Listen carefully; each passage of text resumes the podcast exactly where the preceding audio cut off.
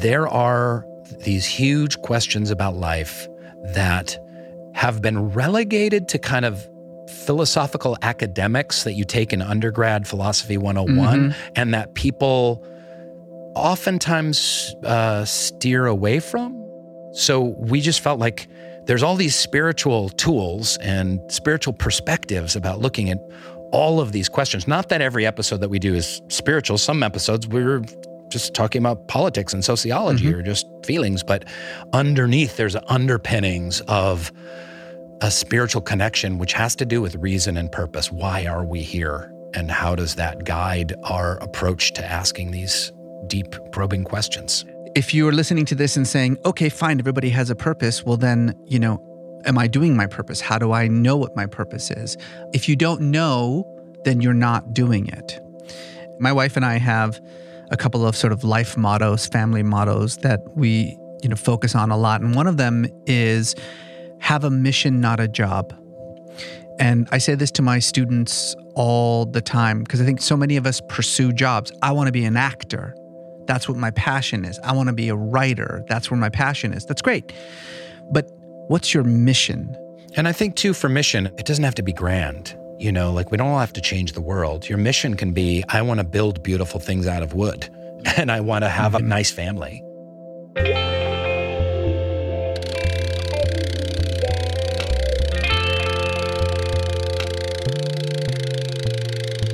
The Rich Roll Podcast. Today, we're going to take some of life's biggest questions.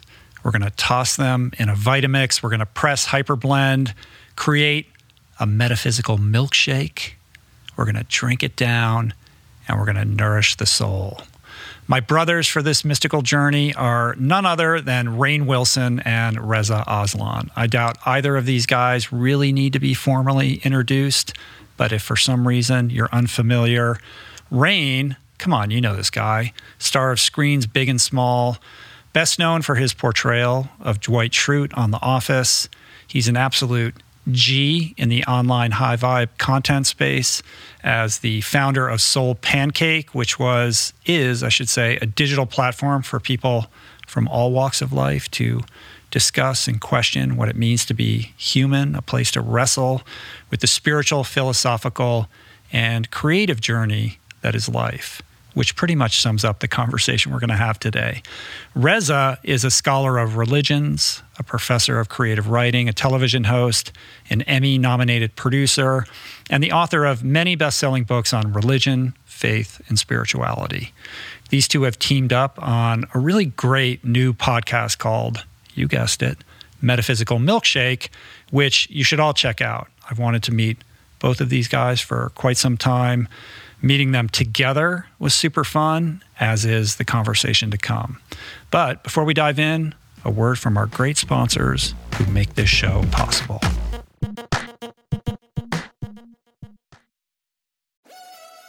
We're brought to you today by On.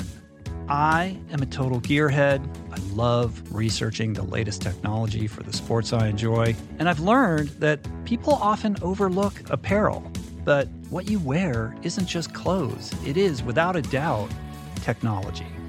Technology that can make or break a performance. And I can tell you, after spending two full days meeting with the apparel wizards at On Labs in Zurich, that On is innovating in this space like no other with next gen premium fabrics and just this heightened level of sophistication and precision and testing and development and intentionality previously unheard of that puts them just miles beyond the competition. I've been rocking On's high performance running apparel, including the long tees, the weather jackets, even the climate jacket, all super lightweight, tailor fit, built to move, and just gorgeous to get you out and get it done in fleetfoot comfort no matter the weather. I'm super proud to be a brand partner with this impressive team from increasing product sustainability to improved energy return and impact protection, truly Swiss innovation at its finest. To get you moving, On is offering an exclusive 10% discount. To redeem, head over to on.com slash richroll and use code richroll10 at checkout. We're brought to you today by Recovery.com.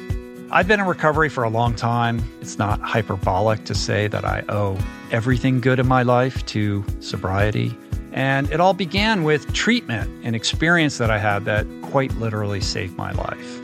And in the many years since, I've in turn helped many suffering addicts and their loved ones find treatment. And with that, I know all too well just how confusing and how overwhelming and how challenging it can be to find the right place and the right level of care, especially because, unfortunately, not all treatment resources adhere to ethical practices.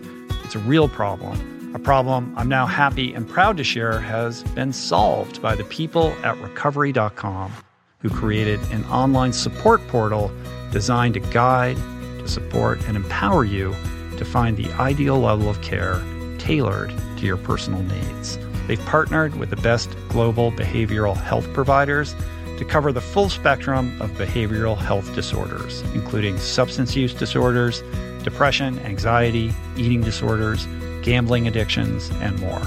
Navigating their site is simple Search by insurance coverage, location, treatment type, you name it.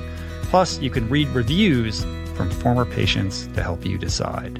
Whether you're a busy exec, a parent a struggling teen, or battling addiction yourself, I feel you. I empathize with you. I really do. And they have treatment options for you. Life in recovery is wonderful, and recovery.com is your partner in starting that journey. When you or a loved one need help, go to recovery.com and take the first step towards recovery. To find the best treatment option for you or a loved one, again, go to recovery.com. Meditation has been a recurring theme on this podcast dating back to its beginnings. And in conversation, always leads people to asking me about the best way to begin. There are no shortage of modalities, of resources, and apps available. I have experience with many of them, but my mainstay, I have to say, the one that I have found most useful is Waking Up. It's this unique treasure trove of wisdom that has become so important to my daily routine that the app finds itself right in the dock of my phone for immediate fingertip access. Beyond its robust catalog of daily meditations, it's also this extraordinary library of mindfulness resources that go well beyond the strictures of meditation with courses on stoicism, cognitive behavioral therapy, time management, procrastination, as well as thoughtful conversations with leading scholars on everything from psychedelics to happiness. It really is one of the most worthy investments you can make in yourself. And listeners of the show can get 30 days to try waking up for free. Plus, you'll save $30 on the in app price. If price is a concern, Waking Up offers the app for free, astonishingly for anyone who can't afford it. You can find the links on their website to get a full scholarship right now. Just go to wakingup.com slash richroll to start your free month today. That's wakingup.com slash richroll. So the idea here was to tackle some of those big life questions, themes that recur on both of our shows, and have a little bit of fun doing it. Among the frivolous threads today pulled are what does it mean to be human? How to be a good person? Why are humans prone to spirituality?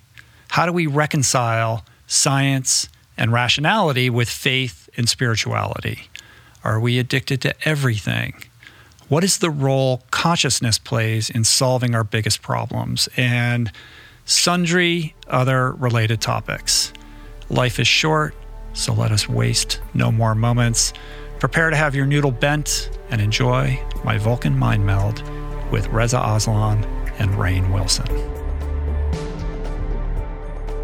super nice to meet you guys. I've been wanting to meet both of you for a long time, and it means a lot that you would come out here Thank and do you, this in Rich. person with me. Um, I love the new podcast. It's super cool. We're going to get into all of it. We're going to talk about the questions that really matter. Um, but first, before we do that, I, I have to say, Rainn, I loved you on the Choe Show. I'm obsessed with the Choe Show. and Okay. all things David Choe. I loved how you unboxed the uh, painting the other day. Yeah. And uh, there's something about that guy who Yeah. is so magnetizing. level. Like his earnestness and his like childlike nature. How'd you guys become friends? How'd you, Oh, we Choe and I became friends through mutual through mutual friends and met um and there was guy and then this guy was hosting this kind of retreat, this like men's weekend retreat in Hawaii and then we hung out for a whole weekend in Hawaii and went snorkeling and Yeah. exploring and sharing and you know he kind of Choe shares everything about his right. his It's life. all on the sleeve with yeah, that guy, um, which is so like refreshing. yeah. You know? Yeah. Well, he used to not be. He used to be the opposite Mm. of that. So Hmm. he used to be jaded and cynical and withholding and too cool for school and, and the, the crazy guy who spent months in a Japanese prison. And now he's on this journey of kind of self discovery. And it's really raw. And Yeah. uh, I really appreciate what he does. And yeah. Um, yeah, he's become a good friend. And, and plus, admire his incredible art. I mean, his artistry incredible. is astonishing. Yeah, really. I know. I hope they get a second season of that. Yeah. Yeah. Um, similarly, I watched the uh, Bourdain doc recently, Roadrunner. Have you seen it yet? not yet. No. Um, and David plays a big part in that, especially near the end. Um, but in thinking about that documentary, and I suspect like the influence that that Anthony had like on your own life and how you conceptualize believer and you know how you um, kind of pursued those stories through that show. I I think there seems to be a lot of similarities there. Yeah, and unfortunately, I never got a chance to meet um, Tony, but you know, I mean, his specter is at every part of CNN. At least it used to be. And you know, this was a time in which I think CNN was trying to get into the entertainment business, um, and they're not as much anymore. I think it's funny because, like, I I think about you know what they were doing during that decade, insofar as you know marketing and, and the entertainment industry goes. They had this very smart plan, which was these um, Bourdain like hosts. You know, they would get somebody with strong opinions and strong views, and then they would let them pursue their expertise, their, passion. passions, Yeah. exactly. But then there was this tension because they were a news outfit and a aggressively, you know, center news outfit. So there was this constant conflict between let's get people with big opinions and big personalities and let's empower them to go out there and show our viewers the world but also they can't say anything Not newsworthy or Yeah. political or Controversial. controversial or anything Uh-huh. i mean bourdain had a lot to say but he was smart enough to say it about british politics That's fine. He, he bit his tongue on American oh my gosh, politics. the things this guy would say, you know, about like British politicians uh, would have definitely have gotten him fired. But I think everybody else very clearly got the message, and now they're Yeah, just not times doing are- it anymore. Times are different. Yeah, now they're Well, just and- like well, forget no, about they that have, whole. They have Stanley Tucci going around Italy sampling pasta. That's what I mean. Right. So they're like, so it's much more milk toast. it's kind all of, milk yeah. toast now. It's like the the only I think the only person who has survived is um, Kamau Bell, and I think partly he has he learned very quickly. Mm-hmm. Uh, that he should probably just keep his political opinions to himself. I mean, you know, he'll he'll make certain you know comments here and there, but nothing Yeah. No, that kind of programming isn't going to exist at a place like CNN It's just anymore. not. I mean, there's, but there are a multitude of places where you can do that kind of thing, like Netflix or maybe Vice or something like that. Used to be, yeah. I think that's it's kind of that whole genre has pretty much gone by the wayside mm-hmm. nowadays. It's hard to find shows like that, like the Bourdain kind of mm-hmm. go around the world show. Again, Tucci, you know, it's like an Italian American eating pasta in Italy. It- It's Yeah. there's nothing Controversial. controversial Yeah. or you know on edge about it at all. Uh, Bourdain would like go to Palestine. you know, he would go to Iran. yeah. Yeah. yeah. Uh, he and would go to- Haiti, and he would he would go to about uh, Haiti. income yeah, inequality. exactly. and, you no, know, there was- ain't nobody doing that. Yeah. He was in Beirut when all kinds of craziness broke out there. It's just funny because like it's so they they could have done they could have just put a wall like the way Fox News pretends to do right they put a wall between everything after 8 p.m and everything before 8 p.m. or 7 p.m. or whatever. Mm-hmm. Here, and this is opinion. and everything Right. before 7 p.m. is news. Anything that happens after 8 p.m. Right. is entertainment. it's not even opinion, right? It's just entertainment. Yeah. And I think that's what CNN tried to do, but they just they didn't go all in. I'm actually trying to get a show off the ground. We're actually in negotiations right now. I can't really name with who, but a, a- me going around the world. Um, it's called the Geography of Bliss, and it's about what makes people happy around the world. I love that. So, Yeah. why are people year after year happier in Finland than they are Sure. in Romania? Sure. You know, and it's not just, you know, income necessarily. Um, what is it culturally or what what habits or practices uh, make people culturally have a greater sense of well-being? Mm-hmm. So, mm-hmm. I'm uh, sure you're familiar with Dan Buettner, then the the Blue Zones guy. oh yeah, the blue zones. yeah, sure, yeah. of You should have him on Yeah. your show because he's all about that and like wrote a whole book about that. He has the blue zones of longevity, like where people live Right, the longest, yeah. but he's also done a similar study to identify the pockets around the world where people Right. are the happiest. Right, right. And what makes them happy, and it's counterintuitive. It's not the things that we've That been would think, taught yeah. that are, that is shoved down, you know, our throats through Well, marketing and media. because I, I was reading this article about speaking of Finland, and there's a, there's a Finnish word that uh, I, I don't remember, but it basically is a word that is kind of like essentially tr- uh, translates to keep your expectations relatively low and in check. So why are they happier? Because they're not expecting to live a wildly outrageously happy life. Whereas I, we Americans kind of feel like life, liberty, pursuit of happiness, and it's kind of like I've got stuff. I've got I've got cotton candy. I've got video games. I've got uh, 147 apps on my phone. Like why am I not happy?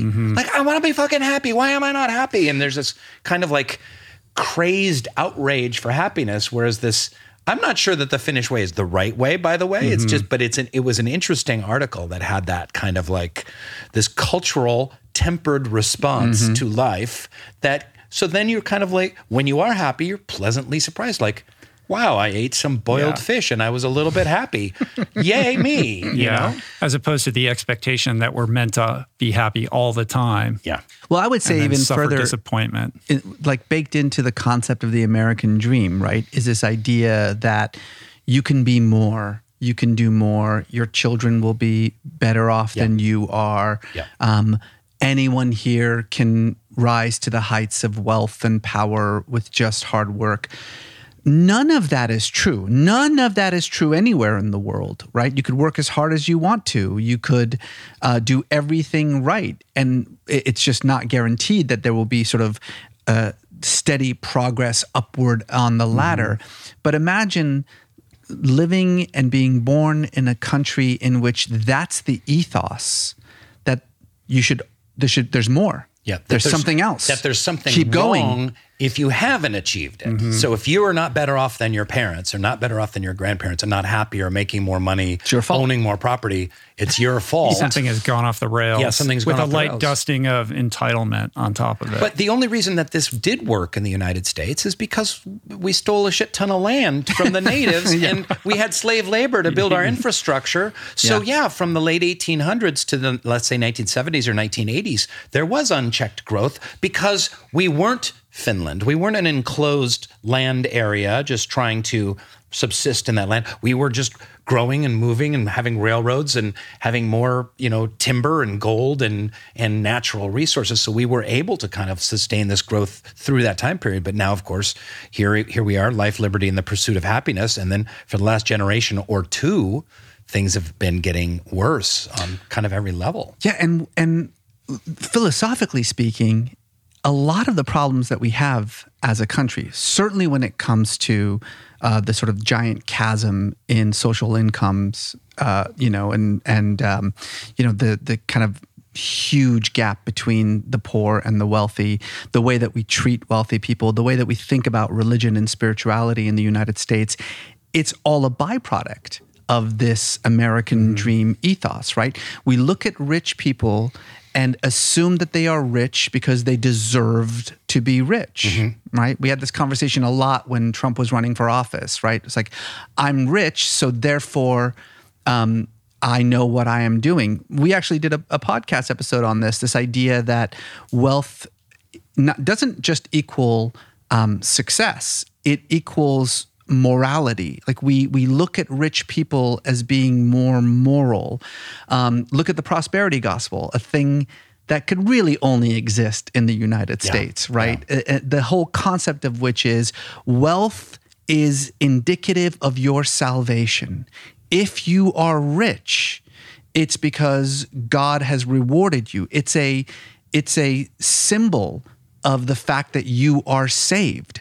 And so mm-hmm. you should pursue wealth the way that you would pursue you know spiritual edification. I mean name another country in which that is a prevailing view of, you know, tens of millions of the citizenship. It's just it's crazy. Yeah. I think on top of that, also just the mere statement, the pursuit of happiness is wrongheaded in the sense that happiness is a byproduct of other pursuits, such as, you know, trying to find purpose in your life. Like you mentioned the Finnish mm-hmm. word in Okinawa, they have a word ikigai, like which is essentially means to live a life that is purposeful, to wake up in the morning and feel a sense of purpose and obligation and happiness being a byproduct of orienting orienting your life around that type of ethos rather so than true. you know the pursuit of accumulation that has Yeah. led to you know and this is what I want to get into like this crisis of of consciousness that we find ourselves in certainly you know religion is a is a predominant aspect of of living in America but on a spiritual level I feel like we're we're bereft of the meaning that is behind the pursuit of a spiritual life. And that's led to so much of our fractured society and our inability to communicate with each other and the way in which we prioritize our lives. We're all about that. Yeah, I know. Yeah, That's, that's I know this is like your jam. This is our this jam. Is why This a, is- a big reason why I wanted to have you guys here. Like I'm looking at, you know, the people that you've selected to have on your show. There's a there's an overlap with some of my guests, and I know you have some upcoming guests, or people that I've had on my show. Um, and you know, the the the We basically looked through your life. guest lists, and we've uh, Yeah. we're going to get that Rabbi open. Mordecai. Not that either of you would ever have a problem getting, you know, finding any of these people, but whoever you want, yeah, you got to have Rabbi Mordecai. He's on. amazing. he's the best. Wow. man. Wow. Um, but I'm interested in how uh, all of this came about. I mean, essentially, a Baha'i actor and a Sufi Muslim, uh, you know, walk into a bar or a soundstage and say, "Hey, you've dominated screens big and small. So have I. Like, what are we going to do next? Well, I guess we'll do a podcast. So- right? I actually think it was on a stage, not a bar. It, it was a think we walked stage. on a yeah, stage. It was. Um, we we met on a stage at USC, and um, we were doing. Uh, I was emceeing an event about the the treatment of members of the Baha'i faith in its home country of Iran. And how they're being terribly Mm-hmm. persecuted there by the kind of Muslim theocracy. That's and, an understatement. um, and Reza was uh, a speaker and featured speaker there, and we met. That was the first time we met, and then we met at a fellow Bahai's house who uh, was a, a producer and funder of media, and Reza had just started his kind of production company, working in media, um, and Aslan Media. No, what's it? No, it was Uh, Boom Gen. Boom is- was the- Generation, yeah, yeah. Boom Gen uh, Studios, and and then he wrote his book about Jesus. He wrote this little book about Jesus, became Yeah. a number one bestseller Yeah. for like eight months in a row, and kind of redefined how so many people kind of look at the Bible. And we did an event where I. You know, got to do a Q and A with him about his book. I was a huge fan. Thank you for of, that, by the way. That Of was Zealot. really Yeah, we're in that little church. Yeah. yeah. And um, eight years ago. And uh, yeah, and then you know bumped into each other through, and then we're having breakfast one day, and I was talking about my spiritual journey in life and what I'm dealing with, and Reza's talking about his spiritual journey in life and what he's dealing with and his challenges, and you know, I found our conversations just kind of bouncing around, kind of like the way they are this morning, and we're like, this should be a podcast. We really Yeah. should have a microphone between Yes. us and be having this conversation, you know, with with a listening audience. And at the time, um, this company that I'd founded, SoulPancake, a, a, a digital media company that probes life's biggest questions and is all about uplifting, you know, challenging content. They produced it, and we did season one on Luminary. Now that's season two uh, out in the general podcast osphere, and that's kind of how it started. But it was essentially a shared love of exactly what you were talking about that um, there are these huge questions about life that have been relegated to kind of philosophical academics that you take in undergrad philosophy 101 and that people kind of oftentimes uh, steer away from. Um, I have some stuff to say about that uh, later on, uh, specifically with the recent death of a friend of mine. Uh, so we just felt like there's all these spiritual tools and spiritual perspectives about looking at all of these questions. Not that every episode that we do is spiritual. Some episodes we're just talking about politics and sociology mm-hmm. or just feelings, but underneath there's underpinnings mm-hmm. of a spiritual connection which has to do with reason and purpose. Why are we here? And how does that guide our approach to asking these deep probing questions? and and and it's not about the answers so much as it is the practice of wrestling with the questions and the practical tools that we can extract from from them because philosophy and spirituality should be uh, a, a roadmap for how we live. It, Yeah. it shouldn't just live in the halls of academia or in conversations behind closed doors. Like there's great practical wisdom packed into all of this, of course. And and I think you know we're in a culture that's in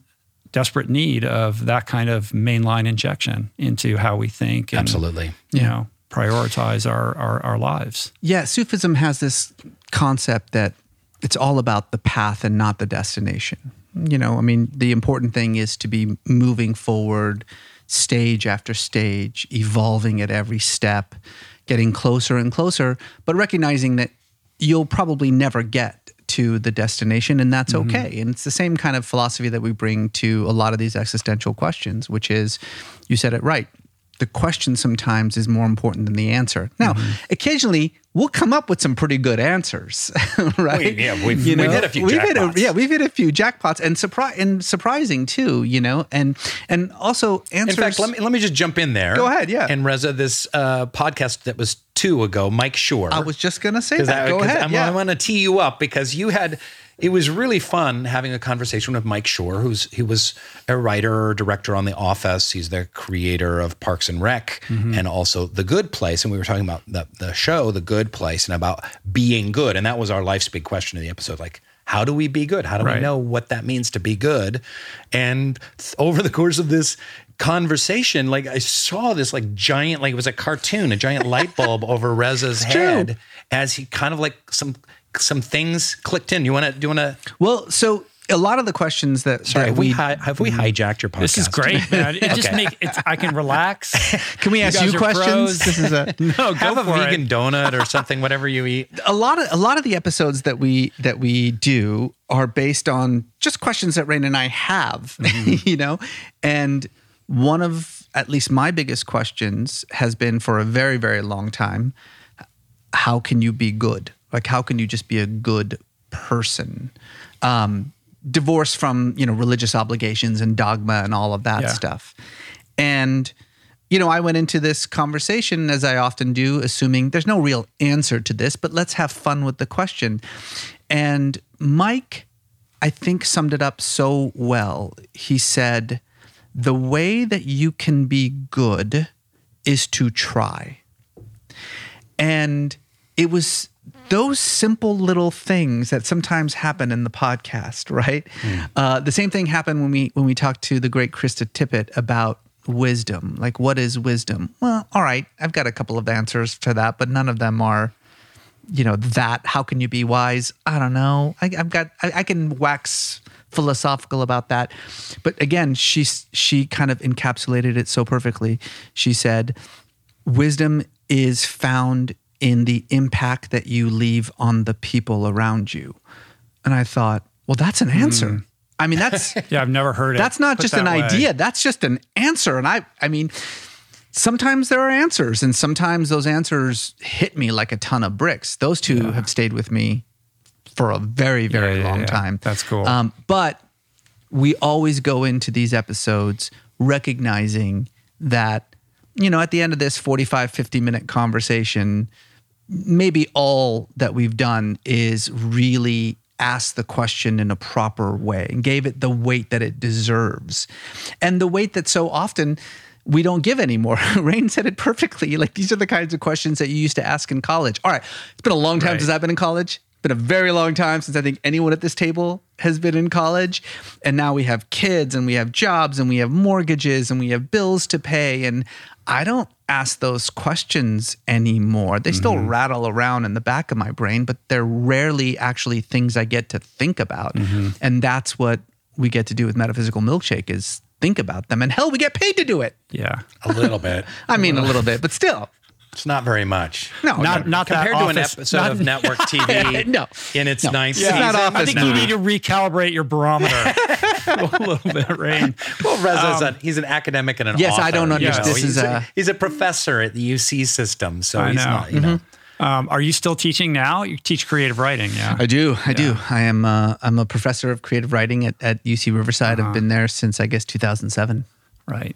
Well, I thought what would be fun, since this is all about uh, questions, big and small, is to do something a little bit different. This is an idea that I got from uh, Rob Bell. You guys know, you know Sure. Rob Oh, we Bell, love right? Rob Bell. Yeah. Rob Bell, I'm certain, is going on your show. He's Uh, been he- on. he did, been on. a only, yeah, I was going to say the Yeah. only two-parter Uh-huh. ever. Good. You of can't course. get you, you, no, you you're can't get him to be quiet. No, no, no. Yeah. You just you don't want him to be quiet. you don't want Yeah. him to be quiet. Yeah. Um, but I went to, he did a live podcast at Largo um, with Liz Gilbert, and they did kind of a choose your adventure thing um, with a, what we have here in front of us, which is essentially a fishbowl with a bunch of wadded up pieces of paper. All right. On each piece of paper here, I put one of these big questions. So I thought we could just pick one out. This could go terribly wrong, by the way. This could be- this could be this could be a awful. This disaster.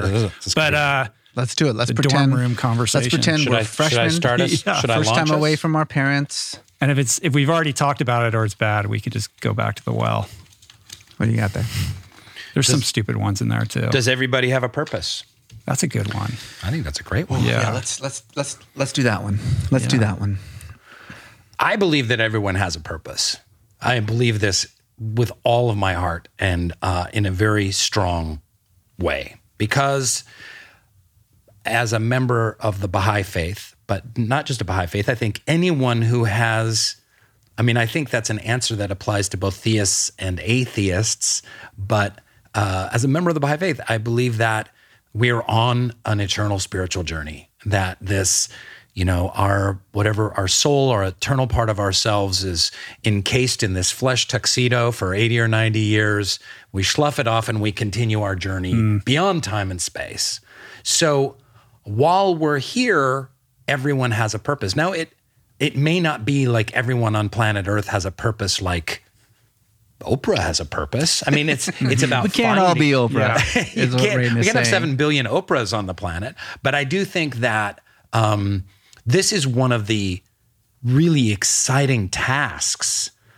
Is there's a riddle in- wrapped inside this question, which is our purpose is to find our purpose, and as soon as we found our purpose.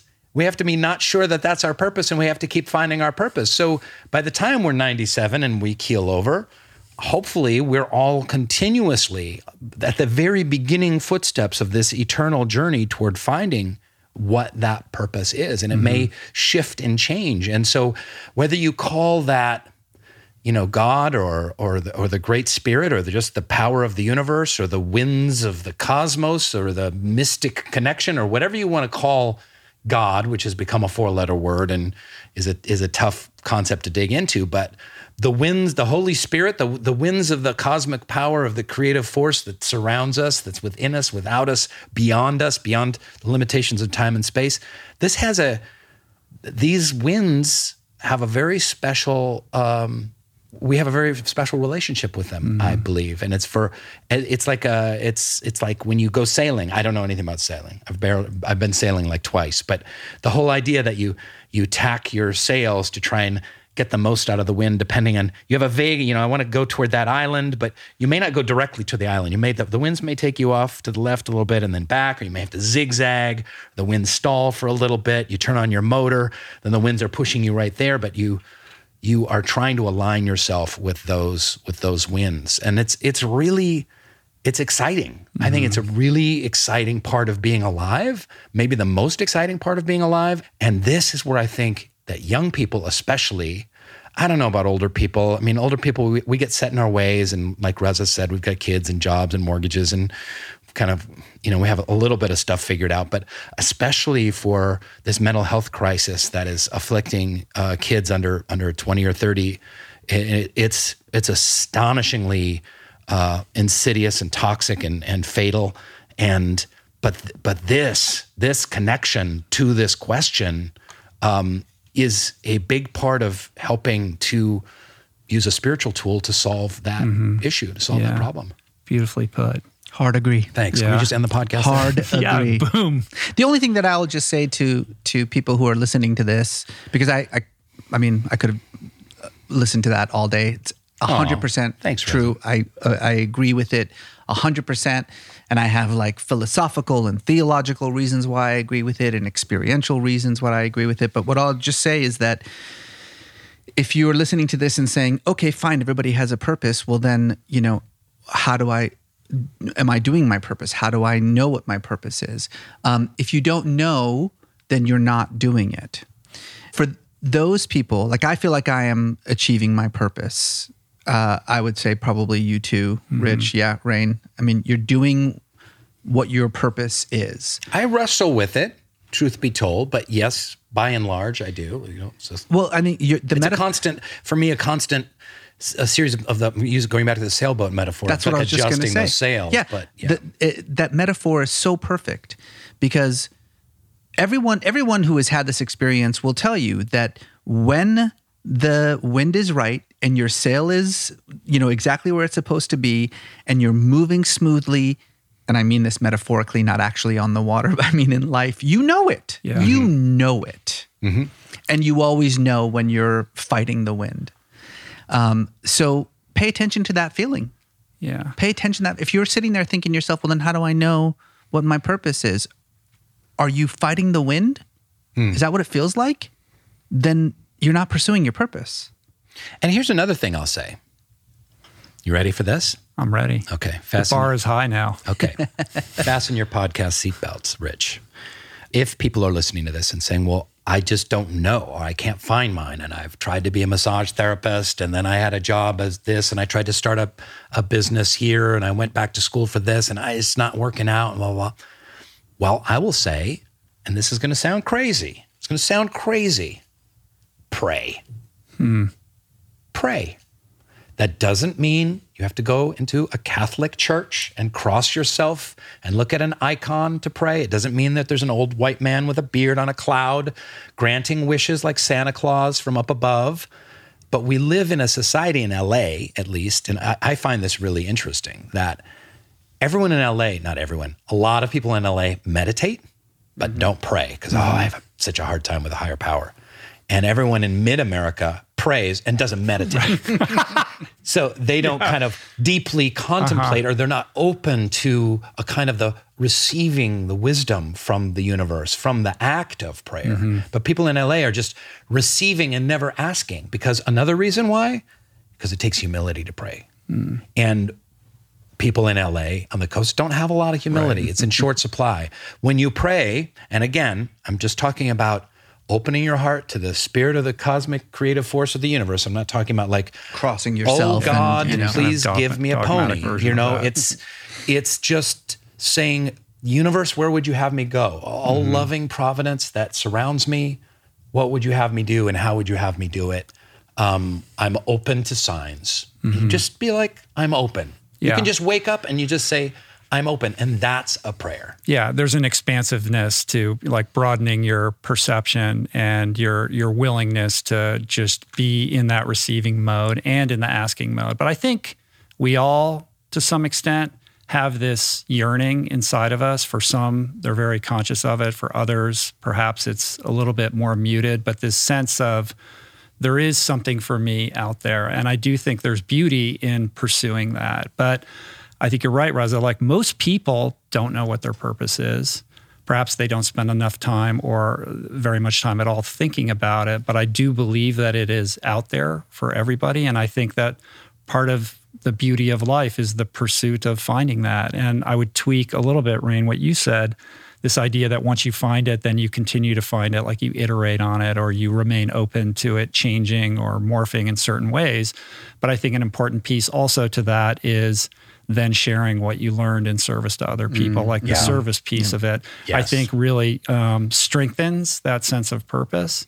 And the search for it is, you know, yes, prayer, meditation, and all of that, but ultimately it is an inside job. Like you have to become integrated with who you are. You have to get to know yourself, like know thyself, because otherwise you're not going to hear that vibration and your boat is going to be, you know, tacking against the wind. And it's only when you know yourself well enough that you can determine, okay, I have to course correct and here's how I get more in alignment with like my energy and paying attention to the way the universe responds to that so you can you know make those fine-tune adjustments that that lead you in that direction that you seek mm-hmm. I mean, I'll use myself as an example. Classic LA narcissist. Um, a praying narcissist He prays to himself. Yes. He should have mentioned that part. to my bobblehead. yeah Um, For most of my life, my purpose was to be an actor. That's all I wanted to do. I just wanted to learn how to act. I wanted to be a better and better actor. I wanted to learn skills of acting. Then I wanted to learn how to act in front of a camera. And I wanted to do comedy and drama and play different kinds of roles and play serial killers and, and weirdos and slapstick and you name it. And my whole life, from when I was a teenager and I first started acting at like 16, um, all the way up into my well into my 40s and late 40s, I lived, slept, and breathed acting. And I saw myself as actor, as storyteller. I didn't just say like, oh, I just want a job so I can buy a house, although that was nice. But you know, as an actor in the greatest sense, you're part of telling a story and entertaining, and there is a service component to it. Um, and then it's been very interesting for me because over the last six, eight years or so, it's like it's held much less kind of of a draw. You know, I still like doing it sometimes, but um, it, I don't. My life isn't based around that next acting Yeah. job, so it has been like, is this a change in purpose, a shift in purpose in mm. my life? So, starting SoulPancake, writing more stuff, writing books, working with Reza like on this pod, and doing more service work, nonprofit work that I do with my wife in Haiti, et cetera. Like finding more meaning from that stuff, and because purposes can change. Yeah, that's interesting. I mean, you are you're a G in the whole digital content space. I mean, SoulPancake Oh, yeah. was 2009. When did you start that? Yeah. hmm Yeah, I mean, pretty early in the whole like high vibe, sharing cool Yeah. content, like We were the first. Taking we, literally wisdom were the and first. making it cool for young people, Yeah. Mm-hmm. creating digestible content. Yeah, Yeah, you yeah. know, Yeah. Yeah, it was um it was an amazing adventure to start that with some friends and to just be ideating on like speaking of that service component Yeah. like what can we do for young people on the internet that's cool and Right. fun and that can be a business that can be a sustainable Yeah. business model as And well. wasn't wasn't uh, metaphysical milkshake like in the back of a van or something, or was that did it have a different name then, or you were kind of He doing used to drive around in a van and ask people to get in and I talk would about uh, existential issues. Right. Steve-O's doing that now. yeah. uh, yeah, it was Metaphysical Milkshake was the original name of SoulPancake. the oh, wow. very first name, but we quickly scrapped that because it was so weird. And um, it became yeah, it was a talk show in the back of my van, and but it was about life's big questions. But I would ha- interview actors and celebrities and, Yeah. and stuff like that. So we just kind of held on to the name. I, I love the name and, and moved it into the podcast space. Reza, you were about I just to say something. just to put it, uh, you know, a close to the conversation about purpose. Um, yeah, I really like what Rainn was saying. My wife and I have a couple of sort of life mottos, family mottos that that we um, you know focus on a lot, and one of them is have a mission, not a job. And I I say this to my students all the time because I think so many of us pursue jobs. I want to be an actor. That's what my passion is. I want to be a writer. That's where my passion is. That's great. But what's your mission? Hmm. You know, your your mission is bigger than the things the things that you do, right? If you have a mission, then you can have multiple ways in which that mission expresses itself, like acting or, you know, writing or service or whatever the the thing is. So, you know, if you're sitting there and you're thinking to yourself, what do I want to do with my life? Tweak that question just a little bit. what is your mission in life? Pursue that mission, and I promise you, Doors people, will open. people will pay you for it. you know, But it's the rare individual who who has a grip on that, right? I feel like, Mm-hmm. especially with young people, like you have to live some life. Like you have to travel, you have to collect experiences, you have to put yourself out there. How Yeah. could you possibly Absolutely. you know, it's not gonna it's not a thunderbolt thing. I mean, there's always the kid who, you know, at age six knows what he or she wants to do, but that's That really the outlier. Well, this is Yeah. this is what I always say to when I because I do some speaking at college campuses and stuff too, and I just tell people like, twenties are a waste of time. Like, don't even worry about it. Don't try and get it Yeah. figured out. Like, your the point of your twenties is to try twelve different things and fail at nine of them, um, so that you can come out. But there's all this societal pressure of like. That's not urination, by the way. If you're hearing that in a microphone, that's Reza pouring a glass of water. there's no proof of that.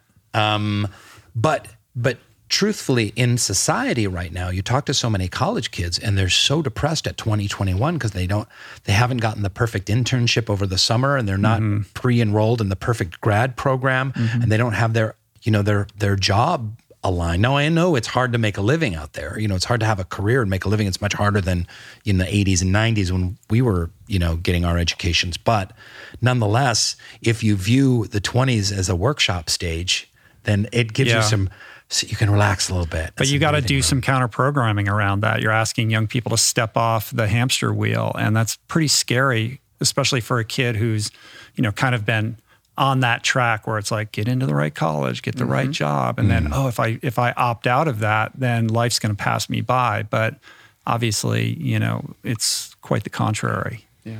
And I think too for mission, and uh, we've been on this topic too long, but Yeah, we're gonna have to pick another the uh, thing. Uh, I think here you go, Reza. I just think in terms of mission too, it doesn't have to be grand. You know, like we don't all have to change the world. Your mission can be: I want to build beautiful things out of wood. Yeah, and I want to have a nice family. That's exactly what I mean. Yeah. I, I, that's It- what I mean. I don't mean like, yes, uh, maybe your mission is change the world. Great. Yeah. Okay. Well done, Greta. Um, but like, yeah, my mission from a very early age was to change the way that people think through stories.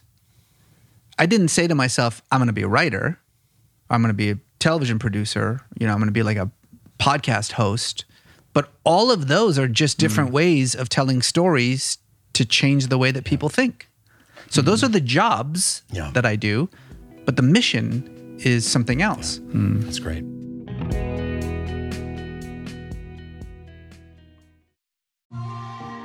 I'm super proud to announce my next venture, Voicing Change Media. This beautiful consortium of thinkers, storytellers, artists, and visionaries, all committed to fostering meaningful exchanges and sharing thought provoking content. Voicing Change Media will feature shows like The Proof with Simon Hill, Soul Boom with Rainn Wilson, Mentor Buffet with Alexi Pappas, Feel Better Live More with Dr. Rangan Chatterjee, and The Conversation with Amanda de Cadenet. You can explore this network and all its offerings at voicingchange.media.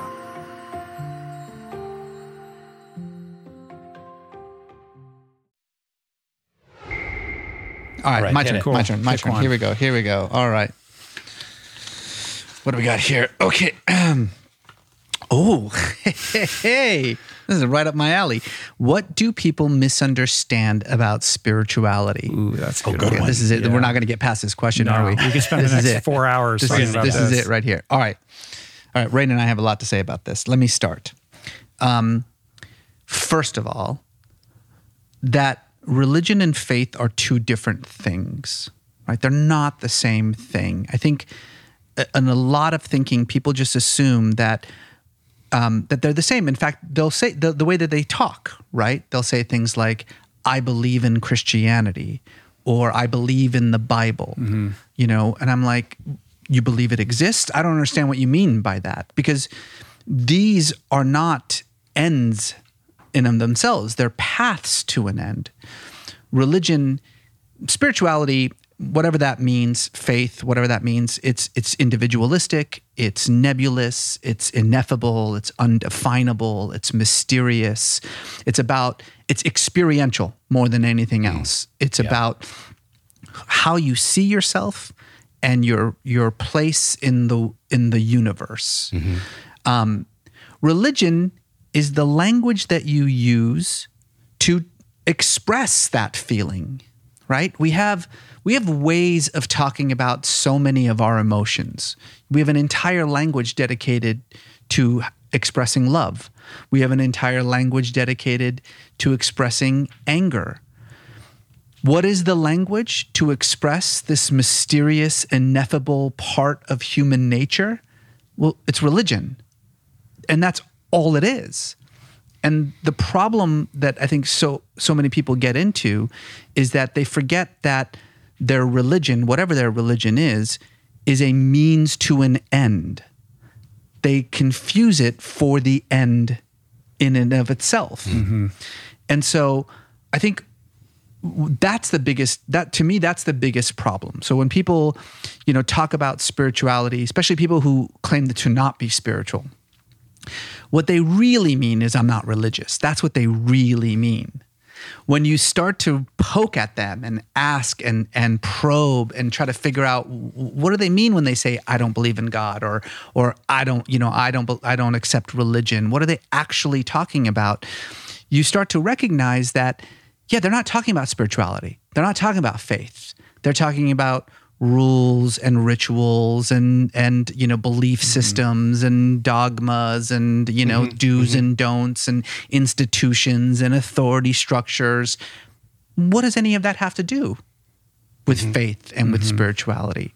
So uh, that's that's i would say the first thing. The first thing Yeah. is recognizing the difference between those two things. Well said, and I agree 100%. And uh, so many people can't differentiate the two. I remember I was doing this movie with this director, and he's like, Oh, so you're all into spirituality and God and stuff. And we were kind of touring this old church at the time. I was like, Yeah, I believe in God, and I love reading about it and studying about it and talking about it and stuff. He's like, Oh, I don't believe in God. And I was like, Oh, really? You don't? He's like, Oh, no. My parents dragged me to church every day, not even once a week. I had to go every day and sit for mass, and I had to do this. And they made me a choir boy. And well, oh, I don't believe in God. So it had been completely fused with his traumatic childhood experience. The fact that, you know, is there a creative force in the universe that transcends the material has been kind of locked in, uh, you know, zipped in with that with that childhood experience. But I think that um, two things come to mind for me. What what do people misunderstand about spirituality? One is that um, you know, in the Hindu concept of Maya or, or illusion, it's that not only is it that the material world is an illusory world, it's not even that so much. People kind of misunderstand it, that from my limited understanding and reading about it. But this concept of Maya is that we are fooled into thinking that there is duality. So it's not that, that we're fooled by the material world, we're fooled into thinking that there is duality. So I would say that this constant battle of like religion versus science or spirituality versus science that they're the same thing. There mm-hmm. are there is one reality. There's two ways of kind of measuring quantifying looking at interacting with this reality. Mm-hmm. Science science is the you know an incredible way of repeating experiments and understanding the material world. And spirituality is uh, again it's the science of understanding the other aspects of mm-hmm. being alive about about love and service and and kindness and and our journeys and mission and and that they both are harmonious. There is not a false duality. There's not a maya. Mm-hmm. There's not an illusion of this versus that. We're very mind body spirit. Yeah. I was just gonna say the the way that I refer to it, there are two modes of knowing. Hmm. There are two modes of knowing. That's that's what they are. Yeah. Mm. Yeah, that's that's perfectly said. I think the other thing that people misunderstand about spirituality is I really like nuts and bolts practical spirituality. Like I I don't think that spirituality has to be like really airy fairy. It doesn't have to be really like n- this kind of nebulous feeling of connectivity, although that's nice. There's nothing wrong with that. There are spiritual tools that can make our lives better, that can actually make us happier and more fulfilled. So there are, and those are found in all the faith traditions. Mm-hmm. They're found in Christianity, Judaism, mm-hmm. Buddhism, Certainly. and that's a cornerstone of Baha'i. This idea that that there's a universality in all these strains of Yeah. of faith. Mm-hmm. Yeah, so Baha'is believe that all of the world's religions come from the same source. And this God has chosen to educate humanity by sending down these divine teachers throughout time. We know many of them Zoroaster, Abraham, to go way back, Krishna, but the Buddha, Jesus, Muhammad, and now Baha'u'llah is the most recent of these uh, divine teachers. And they all it's like they're teachers in a school. Like the school has a purpose, which is to educate its students, but you have to go through kindergarten and then first grade and third grade. The teachers all know the same amount. They're all just as uh, professional. They're just as wise. They have the same amount of knowing, but they're just slowly unfolding this kind of spiritual maturation of the human species, so that these spiritual tools can be found throughout history, and they are there to make our lives better, both personally and also societally. Yeah, yeah. I was just gonna just add one more thing to this, uh, and excuse me, to, I'm just gonna get a little academic here because I think it's important. Um, what we call religion, we could probably trace, um, you know, maybe six, seven, eight, nine thousand years. What we what we refer to as institutionalized religion. What I mean by that is, it's a cohesive system of beliefs and practices. It's a top-down, uh, you know, system. It's institutionalized. There's a you know priesthood or whatever the case may be. Books with like rules. Yeah, and yeah, yeah. Well, the, even before there was there was any writing, so you know, writing was invented maybe 3000 BC, and what we call religion, I'll even we can go maybe to like 10,000, 12,000 BC. So that's the the oldest temple that we have is a is around that period between 12 and 10,000 BC, the oldest temple that we have found. What we call spirituality, and I think Rainn hit it on the head when he said what what we mean by spirituality, which is recognition and communion with the thing that is beyond the material realm. Hmm. so this sort of mm-hmm. this urge for transcendence, that which is beyond. We have hard archaeological evidence for the belief in the non-material world that goes back 200 300,000 years. We have material evidence of that belief in the in Neanderthals not even the human species. not not even in Homo sapiens exactly. Like we we we can trace that belief to hundred thousand years before there was such a thing as Homo sapiens, and then I would say even further. There's there's some material evidence that's a little bit more debatable that goes back all the way to Cro-Magnon. Over the last 30, 40 years or so, there's been this kind of new science in in the study of religion, and it's called the cognitive theory of religion. Well, a lot of these, you know, great cognitive theorists, these people who study the way that the brain works, mm-hmm. have started to ask themselves, why is spirituality or the religious impulse, as I like to call it, why is that a universal phenomenon? Why is it something that exists in every culture, in every people, in every part of the world for all of time? Why is it something that predates our species? Why? Because if it predates our species, if it's universal, there must be some evolutionary reason for it, right? There's mm-hmm. got to be mm. some kind of adaptive advantage to it. Long story short, there is no adaptive advantage to it. We've asked every question that we could possibly ask. Well, maybe it's about, you know, morality. No, that's not it. Maybe it's about a- answering questions. That's not it. You maybe it's about social cohesion. Nope, that's not it. We've we've answered all of those questions, and the fact of the matter is that we don't know. We have no idea mm-hmm. why what we call spirituality is a universal phenomenon, part of our evolution as a species. What is the purpose of it? We don't know. The, the best answer that uh, the cognitive scientists that I um, sort of uh, look to, the best answer that they've given is that it's an accident. It's just a, like a, a byproduct of some other you know adaptive advantage that was necessary very early in our evolution something that helped us survive and as an accidental echo of that thing came the universal conception of spirituality? Yeah. That's a good answer. It's super interesting. I, I would suspect that part of would it would it would it not be considered an evolutionary advantage to like part of this being this quest to understand things that we don't understand, right? So, we we yeah. look up to the stars. We don't have the scientific tools or the acumen to really understand what that is. We create myths, we Yeah. create stories around that that help us, you know, feel better about who we are or feel like our lives have some level of meaning. And in modern times, you know, God is dead, spirituality, religion has been supplanted by science. Science has become our God. Science is what we look to for all of these answers. Mm-hmm. And there's a hubris within the human being that science will ultimately, if we keep doubling down on it, provide everything that we need, which now, you know, makes spirituality and religion an antiquated idea Right. altogether. yeah. So that And was actually prevails. That was one of the first theories about why why the universal phenomenon of the religious impulse. The problem with that theory is that there's literally no adaptive advantage whatsoever to having airy fairy answers to the questions of the universe. Quite the contrary. In fact, what those answers do why why does the sun shine? Because there's a sun god etc what all that.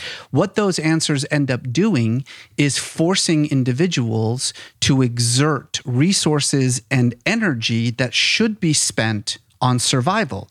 So it's actually the opposite of an Right, adaptive because- advantage Because if you're burying your Viking king and you put your swords and jewelry in the tomb because he's going to need them perfect example. to go on a on his Yeah. quest into Valhalla, then you've done a great disservice. that is to a disadvantage Yeah. to your community. Absolutely. I mean, we don't we don't need to get too deeply involved in this, but I mean, I'm sure a lot of people out there are like, well, what about this and what about that? What about social cohesion? Doesn't re- doesn't religious belief or spirituality help a, a community become tighter? And so, if a community is tighter, they have a better chance of survival. True, except that that's not how Neanderthals or Homo sapiens created community. Community was kinship. It wasn't, you didn't create your community because you all believed the same thing. You created your community because you shared the same blood. Honestly, that didn't really happen until Christianity. Right. Well, and your survival depended Exactly. upon it. But here's here's the here's the bottom line of what I'm trying to say here is that we don't know. Maybe we'll find out one day, but we don't know why the religious impulse, the desire for transcendence, the belief that there is something else beside the material realm, why is that universal? Why is it part of our evolutionary process? We don't know. But embedded in the question, to me, is the answer mm-hmm. Embedded in the question is the fact that whatever spirituality is, okay, back to this to the question, what do we misunderstand about spirituality? Whatever it is, it is the normal functioning of your brain. That's what it is. Yeah. Your brain Well said. is mm-hmm. designed to think mm-hmm. that there is a reality beyond the material realm. And we've been thinking this way for 100, 200,000 years. Yes. Mm-hmm. So you can deny that if you want to. You can say, no, there isn't anything beyond the material realm. Fine. But that's a conscious decision. Your brain is designed to think that there is. And maybe we should take that seriously for a minute. Mm-hmm. Yeah, we can uh, we can talk about why, we don't know. But the fact that it does, the fact that your brain is meant to think this way hmm. should make us stop and think, well, maybe there's something to it. It's fantastic. I I thought you said you were tired today. Yeah, I know. You said you were out of it. Then somebody brought up spirituality. And I was like, oh, that's okay. You All lit okay, Fine, your turn. I do. on. Before you do that, though, I wanted to um, follow up on one point that you made, Rainn, about uh, you know dualistic thinking. Reza, you said, you know, many people will say, um, "I'm not spiritual" because they're affiliating that with with religion. Um, I think in Los Angeles, it's the inverse. Like people will say they're spiritual, but they're not religious. Yeah. But on that idea of of binary thinking that um, science is at the exclusion of spirituality. I mean, for me, the more you delve into spirituality, the more amazing everything becomes, and the deeper you dive into science, the more mystical it becomes. Like I don't see those as being mutually exclusive pursuits. Like say you this all the can be Yeah, you're right. rational and science minded and insist on evidence for you know your beliefs and be profoundly, deeply spiritual. Yeah, mm-hmm. Mm-hmm. Ray and I we were just we actually just were talking about this on a recent episode. You know the the the foundation the foundation of let me put it this way, the sort of the fundamental law of physics is the preservation of energy and matter. Mm. The belief that everything that exists today has always existed and will always exist as long as the universe exists. Man, Sufis have been saying that mm-hmm. for 1500 years. you know, mm-hmm. Mm-hmm. you're right. The the more we know about the universe, the more science advances, the more spiritual it starts to sound. You're absolutely right. Yeah. All right, let's see what we got here. See what you got. I'm going to pick the dud. See that self-defeating attitude I know, right there. right? What's up with that? Oh, well, I didn't pick a dud, but I picked what we just talked about. What is faith and how does it differ from religion? I mean, we kind of already we got traversed that a little one, yeah. bit. So That's let's let's go on to something else. Can you be rational, science minded, and still spiritual? We covered that. Okay, good. Well, We're pretty good at yeah. this. You know, we could just ask the questions I and know. then splice in Right. the answers. Let's see. How do you be a good person? Ah, we, little- we touched on cut- that a little bit a little too with. Mike Schur, but yeah, we did. you happy to dig maybe you maybe uh, elaborate a little bit on that, and then we can move on quickly to another one. If there's more well, what to do you say, think, Rich? How do you be a I- good person? I don't, you know, I, I, I can't say I have the ultimate answer to that. Mm-hmm. I think that there is wisdom in philosophical and spiritual um, strains of thought that have survived for thousands of years from which you can extract principles for how to orient your life. Um, fundamentally, I think that being a good person is intertwined with that search for purpose. And it always goes back to um, finding a way to devote that purpose in service to other people. I think fundamentally, being good is really about service.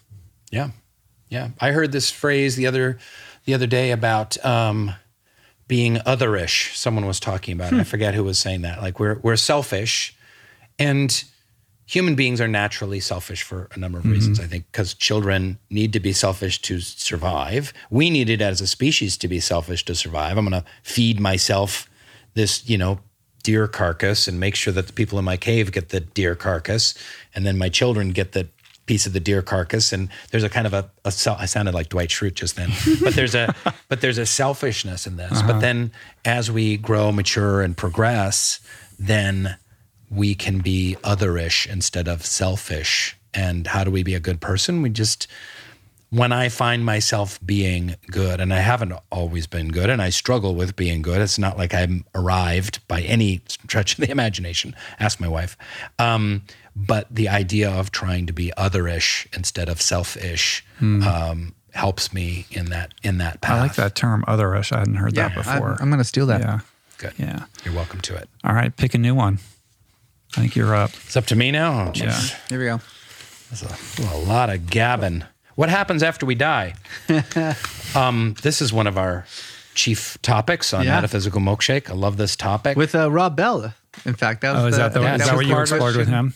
two-parter with Rob Bell. Yeah. yeah. I was obsessed with this idea, and we were asking Rob, like, because he's a Christian who famously kind of disbelieved in hell, for lack of a better way of. It's more complicated than that, but that was, and so he got essentially excommunicated for those who don't aren't familiar with his work.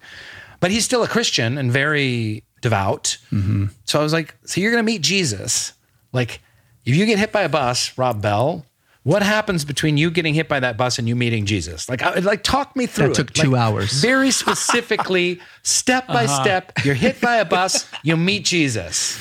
Like what? I think we I think we we covered maybe like a second of real time Yeah, in two hours. we didn't even get anywhere close But to. then we didn't get Jesus. to Jesus. We never got there. that asshole. Uh, but um, so what happens after we die? Um, so I'm writing a book right now uh, about spirituality, which is this is quite an endeavor. Reza's done it before. It, it's really hard. Um, and the, I'm ta- I'm taking these some of the biggest topics in the universe. Like um, I have a chapter on death, and I have a chapter on God, and I have a chapter on religion. Right. And, Just one chapter on God. it's a short chapter. It's killing. I- It's killing me. I'm literally in that chapter right now, and it's. I've, I've interviewed Reza about it. I'm, it's killing me, dude. It really is. But I'm I'm coming up with some good stuff. Um, but uh, what happens after we die? I've I've talked about. You know, my belief as a Baha'i in the Baha'i faith, we believe that there's an analogy that the body. There's, it's not just the Baha'i faith. There's many spiritual traditions that the body is a cage, and that our reality is the bird within the cage. And when the mm-hmm. cage is broken, the bird goes free. And that's not something to be mourned, the brokenness of the body or of the cage. It's to be celebrated, the glorious journey of of the bird flying free of the material and physical limitations. But I will say that I, I recently had a friend uh, pass away, and this has been a big year of death for me. My father passed away about a year ago. Um, the co-founder of our nonprofit in Haiti died of cancer, and then one of my dear friends died of cancer. Sorry to hear that. Um, thanks. Uh, recently, and you know, it's such a tricky topic, but um, there are there are good ways to die, and there's not so good ways to die. And and in fact, one of our episodes. I'm sorry, I feel like I'm really plugging the hell out of this podcast. well, we do right. ask a lot of these questions, Yeah. so you know. Um, but we had you a are death- here to do that anyway. A little so bit. Just lean into it, Brain. we had a death doula on the show, um, and she was amazing. And that's like a birth it's exactly what yeah. you think it is. Yeah. uh, and it's she helps you transition towards death, and that can be everything from like where do you keep all your Facebook passwords, and Mm-hmm. you know, and also. Um, you know, how do you want your ceremony to be? How do you want to pass? what do you your- want your deathbed to look like? yeah, that was the big question. What do you want your deathbed? So, in having these discussions, we talk a lot about death. And, you know, this friend of mine who passed away, like, he didn't want to look at death. And I think probably because he was mostly atheist. I think that he was like a third, you know, um, wondering, but mostly. And so for him, his journey towards this inevitability of death, because he was given stage four stomach cancer, was like, I'm going to fight cancer to- tooth and nail with every power in my being, which is great. Right. Which is important. but but but fueled by this terror of fueled death. by terror mm. and a and a kind of like and I would talk I would be always the voice to talk to him and say, David, can we talk about this a little bit? Or I would send him like a little writing about from the Dalai Lama or a Buddhist text or something about something about death and like, you know, I encourage him to get some therapy, help process the emotions around it. But we live in the Western culture in this abject terror of death. We don't talk about death. And friend, a, a friend of mine was telling me that in um, now in contemporary society, like we, um, in, the Victorians never talked about sex, but talked about death all the time in Victorian England. There were death parties, and there would be uh-huh. corpse viewings and seances, and there was just this thing. And sex was like not talked about. Now we just talk about sex, and everything is like reality hmm. TV shows are just literally like, hey, who these people are going to hook up? Pretty soon we're just going to have like. Hmm. Shows where just like people meet and they hook up and we watch them having sex. I think that's called porn. Oh, that's porn. Oh, yeah. That's what porn is. I've never checked it out. I've been meaning to check that. I'll, I'll- I'll show you some out. stuff. Is there any on the internet? No, it's hard to find, but Um, okay, thanks. Send me a link. Uh, but this uh, this idea that uh, we we are so afraid to talk about death, and it is the one thing that we all have in common. Everyone on this podcast and everyone listening to this podcast, and um, if we embrace it as a continuation of the mystery, and yes, it's scary. Um, we can have a very different relationship to death. Yeah. Yeah, I think it is less less about what happens when when we die. I mean, anybody who who, you know, answers that question with any level of certitude is somebody I'm probably not going to trust. right.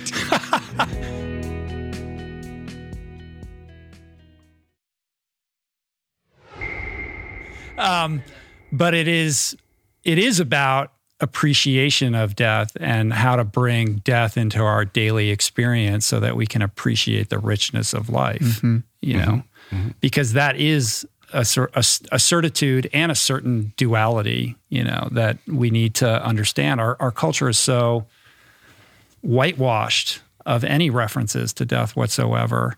And despite our our you know our brains Look at, the mass, intellectually, look at the mass denial happening in our country right now. It's unbelievable. Six hundred and fifty thousand people Yeah. dead in our country in, a, in a year and four months, and we're not talking about it. And they're partying like it's 1999, and there's no one is is looking at it. And, and so half of the population is going. I'm sorry to say this is going, you know, like what the fuck? Yeah. Yeah. And uh, I know that gets it's a it's a I think it is a reflection of this very thing, right? Because we're so afraid of death and we have so little I mean like you know, we don't connect with it in any way. Like the minute somebody dies, they're removed from our line of sight and we don't have language for how to talk about it in a healthy way beyond kind of like the traditional structures around funerals, et cetera. Um, and I think intellectually, we all understand that we're going to die, but I think deep down, we all think somehow we're going to figure out an end run around it for us personally. Like, Yeah. And that creates that like low grade fear that we carry with us that forces us to even put it further out of our, our Well, I, I. I think the answer is ultra marathons. Yeah. Um, here's here's what I would say. Yeah, I mean, obviously, I have no idea what the hell happens after we die. But to go back to kind of what I was saying earlier about the scientific fact that we are eternal, right? That the things that make me what I am, and I mean like the cells in my body, the atoms, you know, the the the sort of most base structure of what has created this body is eternal, is forever. Those things don't just go away. They are they become el- something else, right? Matter and energy is forever. So that means my cells, my atoms, they are forever. They don't just stop being, they just stop being me. But I am more than just this physical body. Whether you believe in a soul or not, you believe in consciousness. A lot of, you know, philosophers, a lot of theologians will say your consciousness is your soul. Stop thinking of them as different things. That your ability to say I am me is you recognizing and communing with what is your soul. So if your consciousness is a real thing, then your consciousness is also the result of And let me just jump your- in. Let me just jump in uh, Yeah. because I think it's important to understand that people, scientists don't know what consciousness is. No. this is one of the great mysteries, no, right? Right. And So- you can't talk about death without talking about consciousness. Exactly. And so defining what that yes, means. you can have brain scans and you can show kind of some vague areas in brains that light up when you look at a piece of a cherry rhubarb pie versus a you know a lion in the in the jungle, but we don't No know idea. what it is. There's Exactly. there's there's neurons and electrons and there's there's cells and there's parts of the brain, but the idea of consciousness, loving, laughing, thinking, pondering, memories, the the unification Mm-hmm. of all of these different aspects of what it is to be alive and have this quote unquote internal experience. I just want to say that Correct. for the record. and And, this is what actually- aspect of that is individuated versus universal? Collective, Like this yeah. idea of panpsychism that everything on some level is conscious, every accumulation Right. of, of of matter, and that there is, you know, like bees in a hive that we share some kind of, Mm. you know, consciousness like Godhead, Mm-hmm. mm-hmm. right? Mm-hmm. Mm-hmm. I actually believe that, but but fine. If you don't believe that, you could still follow what I'm saying. And yes, Rainn is absolutely right. Whatever consciousness is, and we don't know, is involved in our biological processes, right? So I guess what I'm saying is when I die, all the things that make up my material self continue forever. That's science. The matter continues forever. The energy continues forever. Well, if my consciousness is in some ways the, the sum of my matter and my energy, then who's to say my consciousness doesn't continue forever in some way, shape, or form? Do you know what I mean? So when mm-hmm. when people ask me like, "Do you believe in life after death?" That to me is life after death. That the thing that makes me me continues in some way that like my consciousness doesn't disappear because my consciousness is the result of matter and energy and matter and energy doesn't disappear And that's very Sufi. right mm. Yeah. so uh, the answer is I don't know, but that's that's my kind of prevailing there's theory. A, there's a great metaphor in the Baha'i writings that I talk about in my chapter on death, which is it's pretty simple. Uh, it's kind of like the bird in the cage one. It's it's a little bit. It, you might go, that's kind of simple, but it's also profound. And that is that when we're a baby in the womb, we're growing what we need for this physical world. So we're in floating in in this kind of stasis, growing our bones, our eyelashes, our our ears and lips and the eyebrows and elbows and everything that we're going to need. And so the baby has no idea mm-hmm. why it's growing elbows. If you ask the baby, you interview the baby, what's up with the elbows? Baby, like, I have no idea. I'm sitting in this amniotic sac. I'm fine.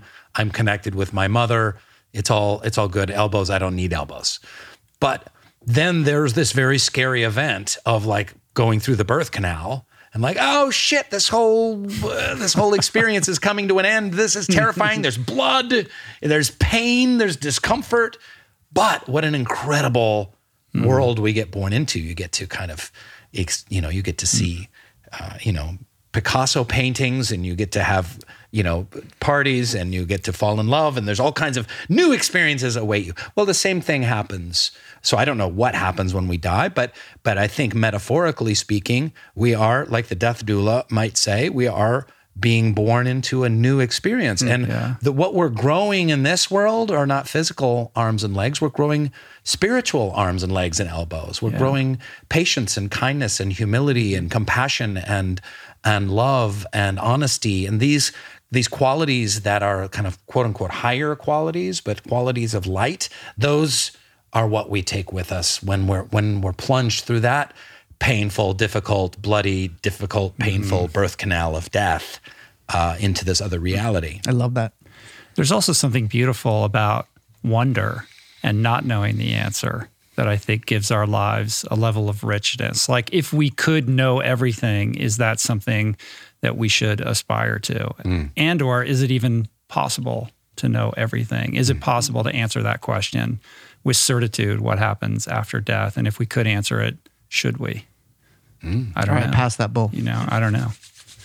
Good, good point. All right, let's see. Let's see. Next up, Do we have to do all these questions? No, what is the nature of consciousness? We Oh, already we did that. did one. that. we just did See? that. I know, it's wow, crazy. we're look at that. ahead. It's crazy. Head of the game. We're ahead on. I, well, time. Do we have a soul? What is it to you? I I kind of feel like Consci- you were talking about consciousness as a soul. I mean that's We I just did that. that. That's I mean, how I, I think think the consciousness, yeah. soul, death thing. That's all. That's all Yeah. one and All the right, same. good, good. Maybe we will get through. We're gonna of knock all these out. Yeah. Look at that. soul is just a word. It's just a word, and we. Oh, what does it mean to be human? Ooh, sh- That's good. damn. Do you have a that's good chapter one. on that one That's a in your good one. book? Not Rainn yet. Wilson. Yeah. What's it mean to be human? Okay. Uh, There's, wait, do here's I an- have Here's to- another one. yeah, let's maybe we do. Can both. I Is be that- on your podcast? Rich, what? Come on. Go ahead, Rez. Um, Human. damn. Do you even know? I'm not. I'm not sure. Yeah, I'm not sure. What is it about being human and how being human distinguishes us from the rest of the animal kingdom, the phyla out there, that um, that we have a sense of self awareness, that we have this yearning towards spirituality, that we have um, a level of consciousness that, that allows us to ponder the nature of consciousness itself? Is this just the evolution in brain capacity, or is it something Even qualitatively pondering, pondering different? mortality. yeah. Maybe part of. Um, I once said that to my friend. I was like, you know, "What's?" He was basically he's an atheist, describing us as like essentially like apes with bigger brains. I'm like, well, we're very different because we get to ponder our mortality, and animals don't ponder their mortality. And he's like, "Oh, that's preposterous," but it's true. It is Well, true. But think- isn't? But, But is that what is I was that gonna a, s- is that a brain volume thing, or is that something different altogether? I think it's different altogether. But I think one of the things that makes us human is that we get to have this bowl of questions and we get to have this discussion about these questions. That's one thing. But go ahead. Well, so but the problem with the the brain argument about what does it mean to be human, that our brains are just different, is that well then that means eventually eventually we're going to be able to replicate that brain eventually we'll be able to put the same neural processes that make me um, think about my mortality into a robot. And Mm-hmm. so now the robot is thinking about its mortality. Is the robot human I'd now? watch that movie. and or yeah, does the, does the, that doesn't necessarily lead to consciousness? That's right. So, uh, um, you know, pondering, more, you know, death. Uh, I mean, we know that rhesus monkeys and elephants visit graves. They think about, you know, uh, their uh, fellow monkeys and fellow elephants that have died, like Oh, we a ass- long time ago. We assume that's what they're doing because their behaviors seem to True, allude true. to that. how- we yeah. don't know what Sure, they're sure, sure, sure. You're right. thinking. They You're Yeah, right. be are we anthropomorphizing it? Well, I mean, the there, especially with elephants, there's no reason for them, you know, years later to revisit burial Yeah. sites, and yet they do. They we They seem we, to be mourning. they picking seem bo- to be mourning. and- mm-hmm. yeah, so we see behavior. So that's all we can do is theorize based on their behavior, I guess. But I. The reason that I was stumped by this question is that I'm wary of the brain argument. You know, um, Mm-hmm. people ask, going back to what we had said before, oh, that spirituality resides in the brain. Uh, you know, uh, it's it's part of our cognitive processes, so it must be there for a reason, and you should probably think about that. The question then is, oh, okay, well then if I figure that out, it's bloop bloop bloop bloop bloop, and then I do bloop bloop bloop bloop bloop into a robot. Does the will the robot believe in God? Yeah, Yes, it will. So, what does that mean about what is unique about my brain? I just, I don't know.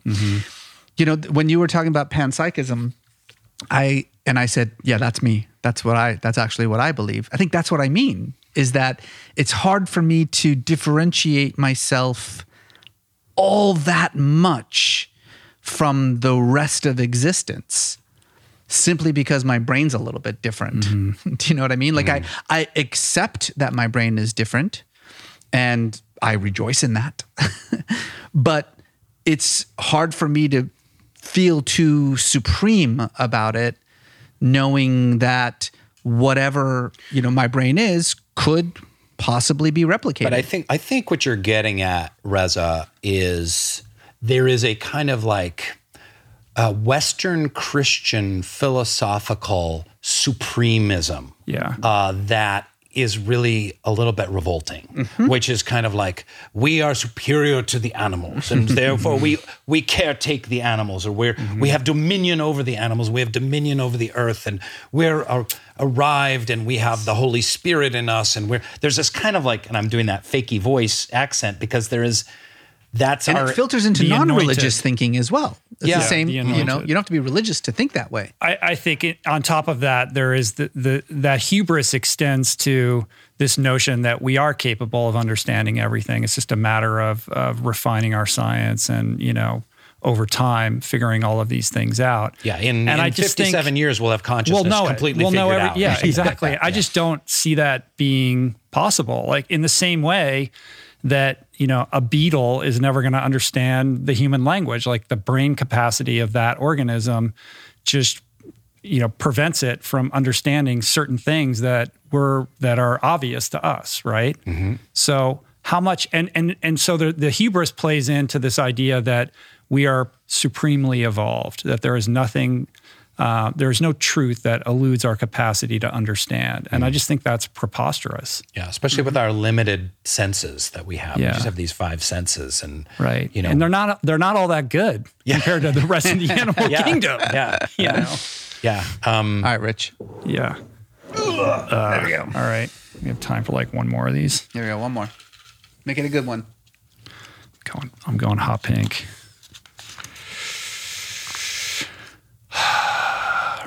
Are all religions fundamentally the same?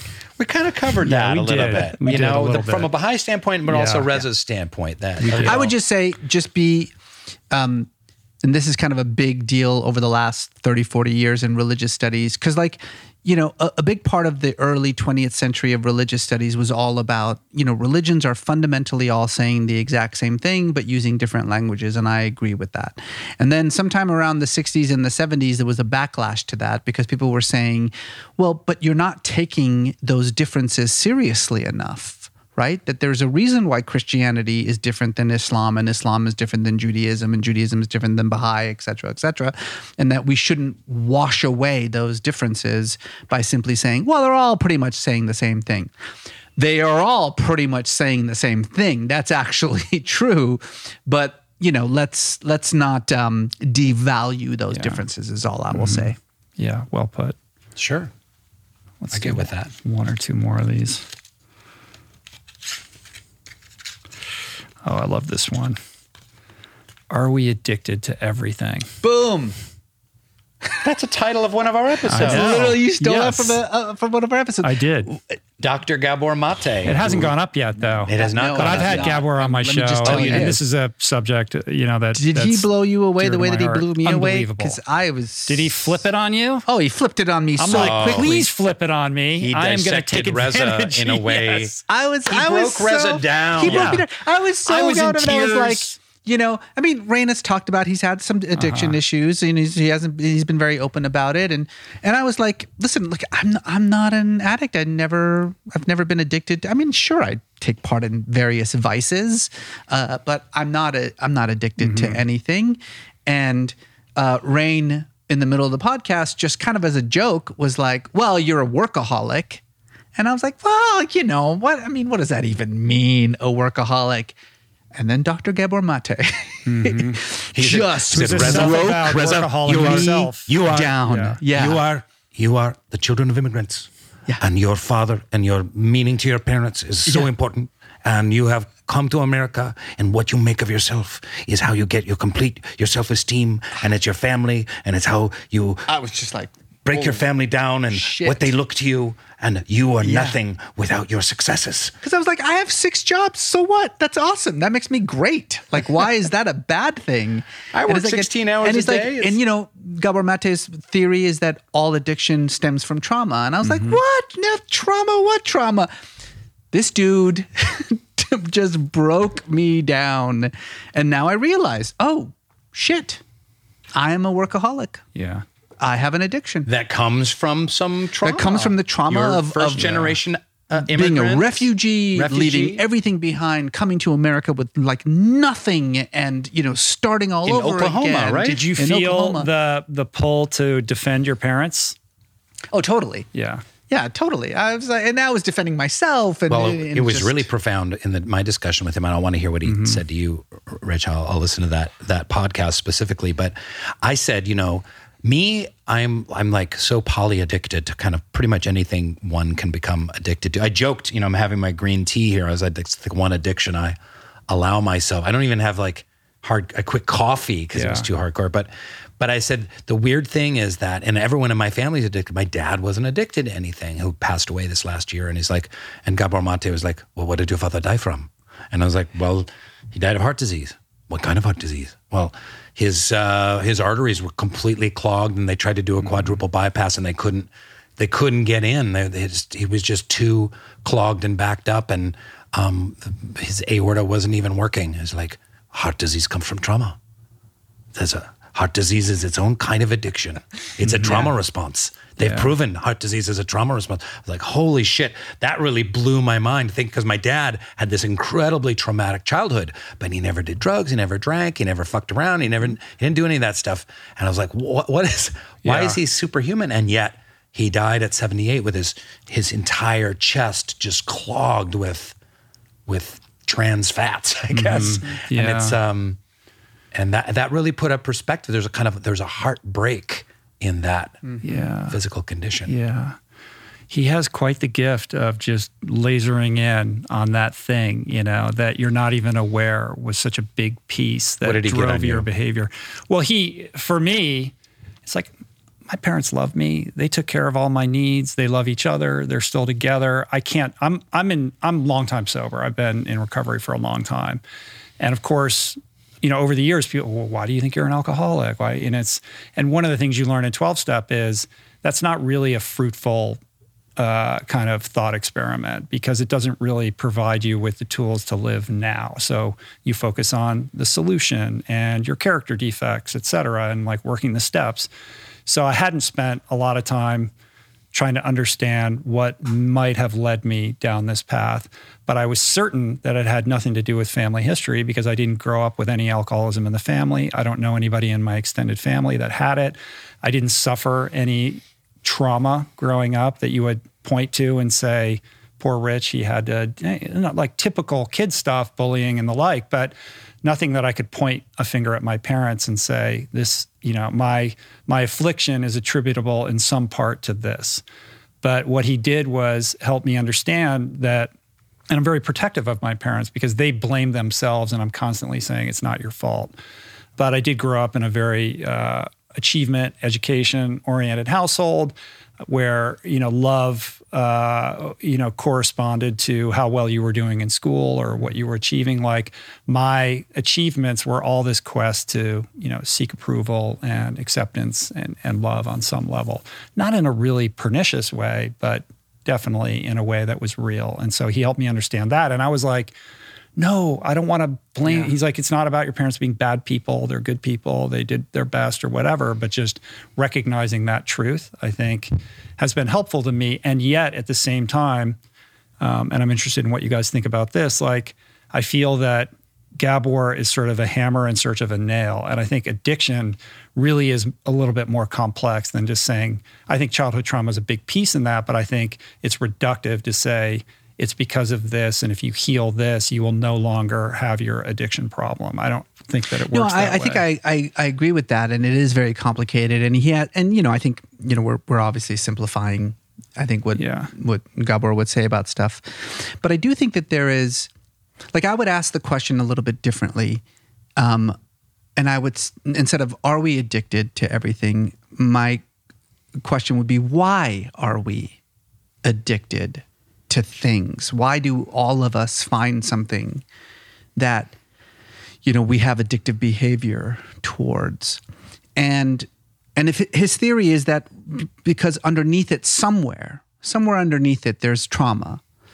And well, I think even going further beneath that, there's a spirituality to all of it because addiction mm-hmm. is rooted in the search for answers or the search for comfort or making sense of the world or trying to understand you know how you belong to this thing yeah so he I, one thing that he said that i thought was that i hadn't heard before because we you know i've heard addiction's a disease and addiction is this and is this and his argument was that addiction is the symptom to a problem. Sure.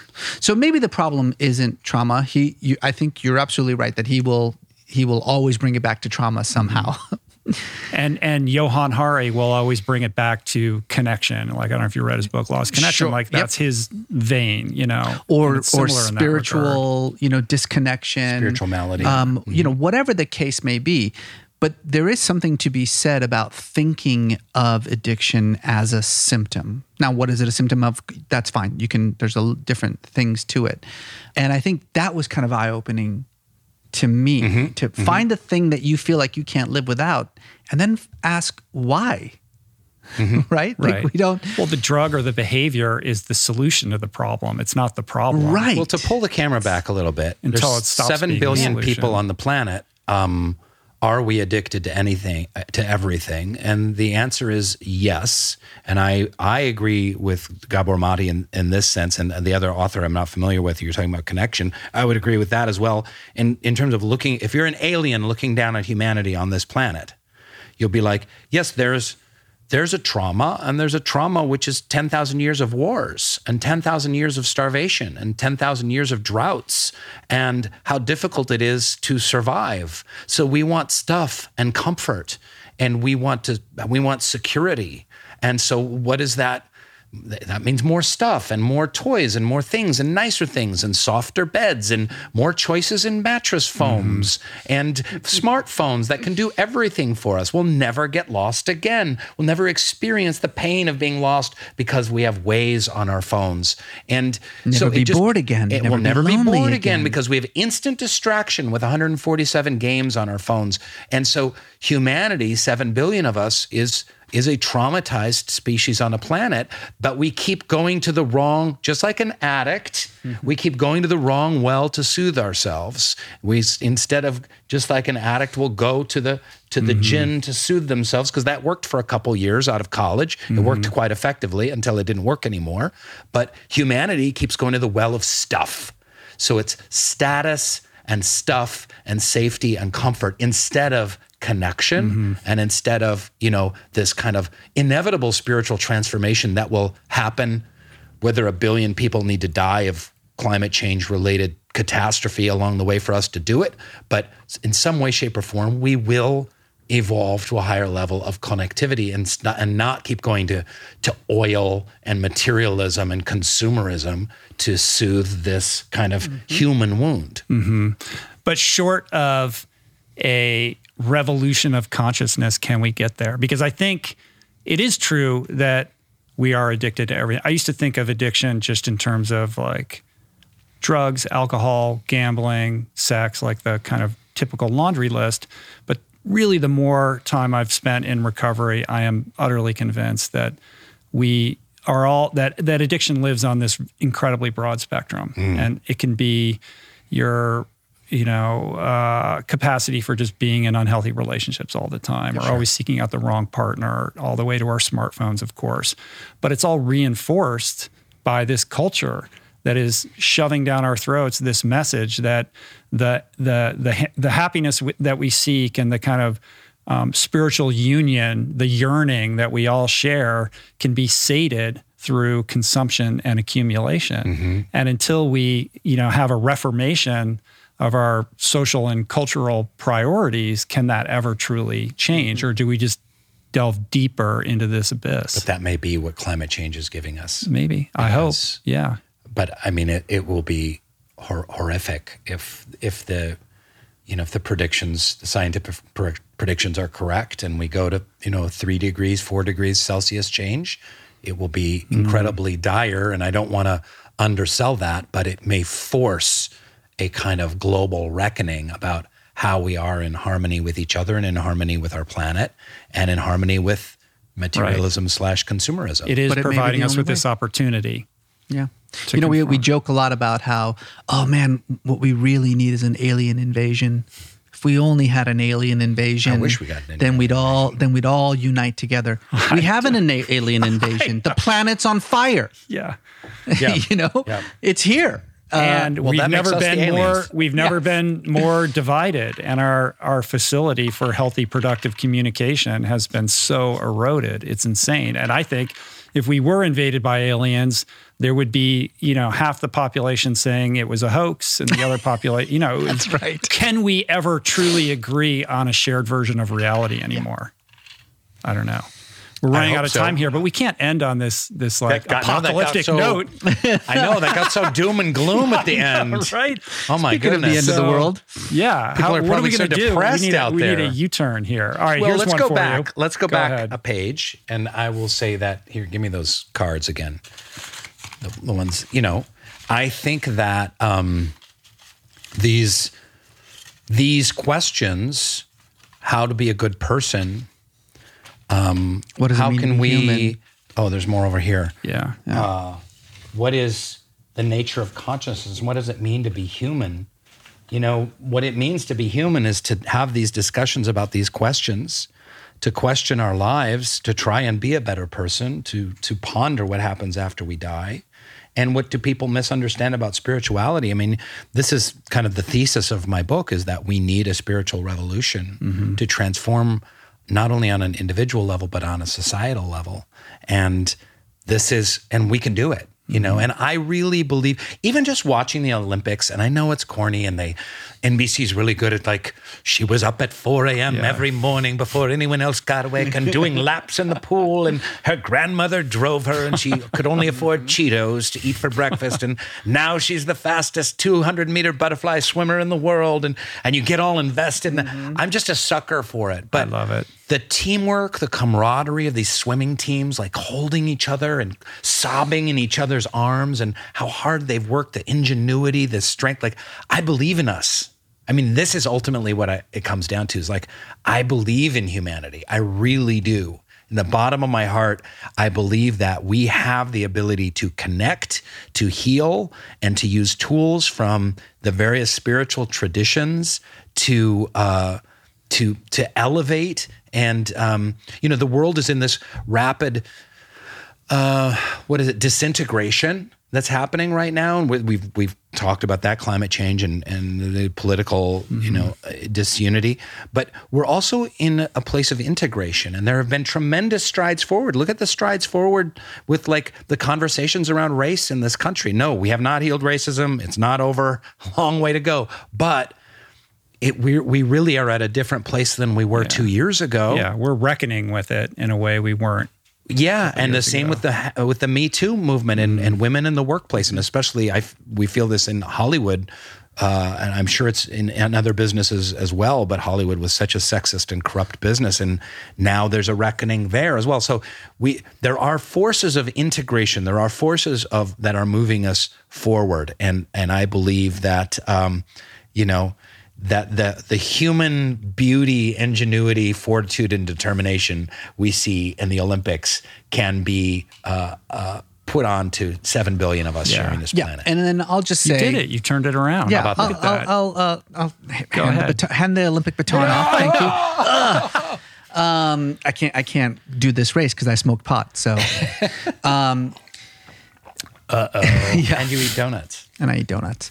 Um, I think that when you narrow your vision to our present moment, then it's impossible to be optimistic. It's impossible to think anything other than we are all screwed. Yeah, we're fucked. It's over.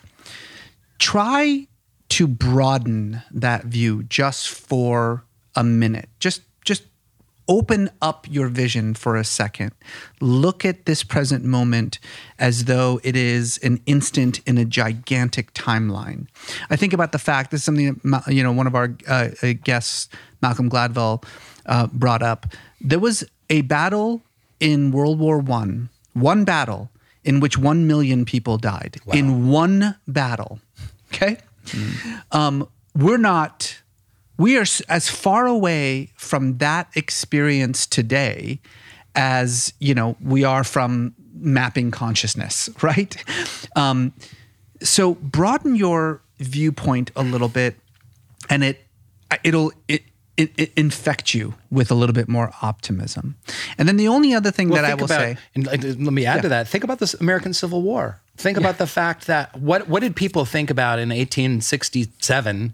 You know when it's 150 years ago that was not that long ago and when you know two million people were dead on battlefields and blood-soaked battlefields, and the whole country was at each other's throats. People say, "Oh, it's never been as bad in the United States as Really? it is now." It's like, what No. about the Civil War? Yeah. Yeah. What about millions and millions dead? And and it, it probably seemed like there wasn't a, a way out of that. So I just want to support your and then thesis. This is the, the the only other thing that I will say is it's also very easy to listen to all these incredibly loud voices, voices of radicalism and extremism, whether they be religious or political or or whatever the case may be, because those loud voices are what get the attention. They're the mm-hmm. ones that that come up on top. But always remember that any kind of fundamentalism, whether it's religious fundamentalism or political fundamentalism, ethnic, racial, whatever the case may be, is by definition a reactionary phenomenon.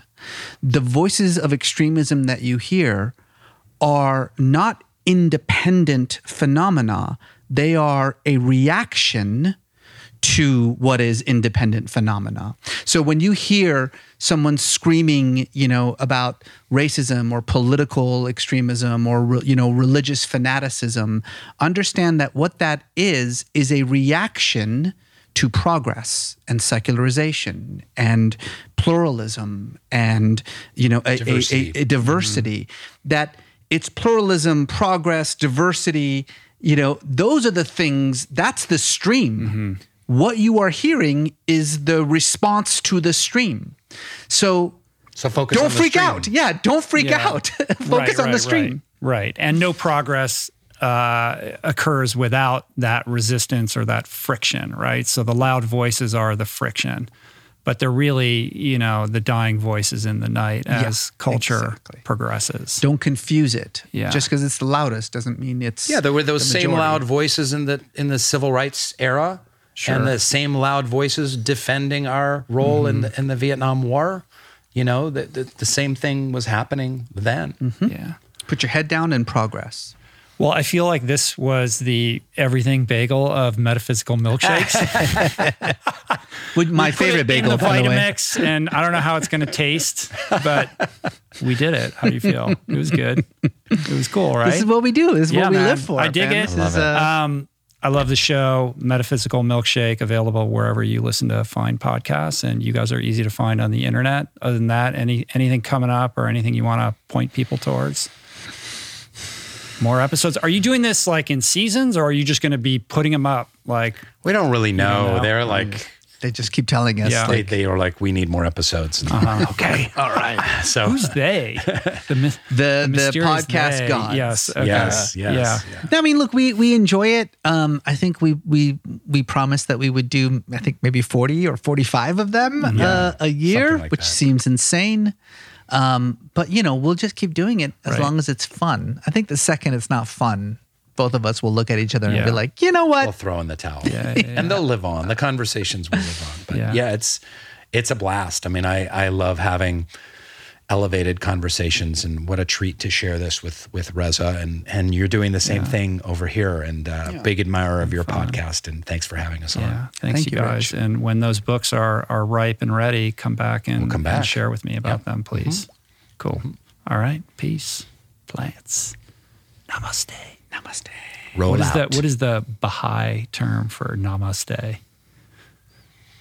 Um, is there is there an analog? There's not really. no, there's not really. No. Yeah, not really. Baha'is are wont to say sometimes Allah Abha, which means God is glorious, but that's not really in that No. in that same Yeah, context. gotcha. So Cool. okay.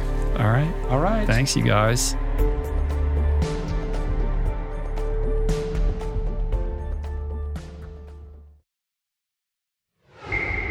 That's it for today. Thank you for listening. I truly hope you enjoyed the conversation. To learn more about today's guest, including links and resources related to everything discussed today, visit the episode page at richroll.com, where you can find the entire podcast archive, as well as podcast merch, my books, Finding Ultra, Voicing Change in the Plant Power Way, as well as the Plant Power Meal Planner at meals.richroll.com. If you'd like to support the podcast, the easiest and most impactful thing you can do is to subscribe to the show on Apple Podcasts, on Spotify, and on YouTube and leave a review and or comment. Supporting the sponsors who support the show is also important and appreciated. And sharing the show or your favorite episode with friends or on social media is, of course, awesome and very helpful. And finally, for podcast updates, special offers on books, the meal planner, and other subjects, please subscribe to our newsletter, which you can find on the footer of any page at richroll.com. Today's show was produced and engineered by Jason Camiolo, with additional audio engineering by Cale Curtis. The video edition of the podcast was created by Blake Curtis, with assistance by our creative director, Dan Drake. Portraits by Davey Greenberg and Grayson Wilder. Graphic and social media assets courtesy of Jessica Miranda, Daniel Solis, Dan Drake, and AJ Akpodiete. Thank you, Georgia Whaley, for copywriting and website management. And of course, our theme music was created by Tyler Pyatt, Trapper Pyatt, and Harry Mathis. Appreciate the love, love the support. See you back here soon. Peace. Plants. Namaste.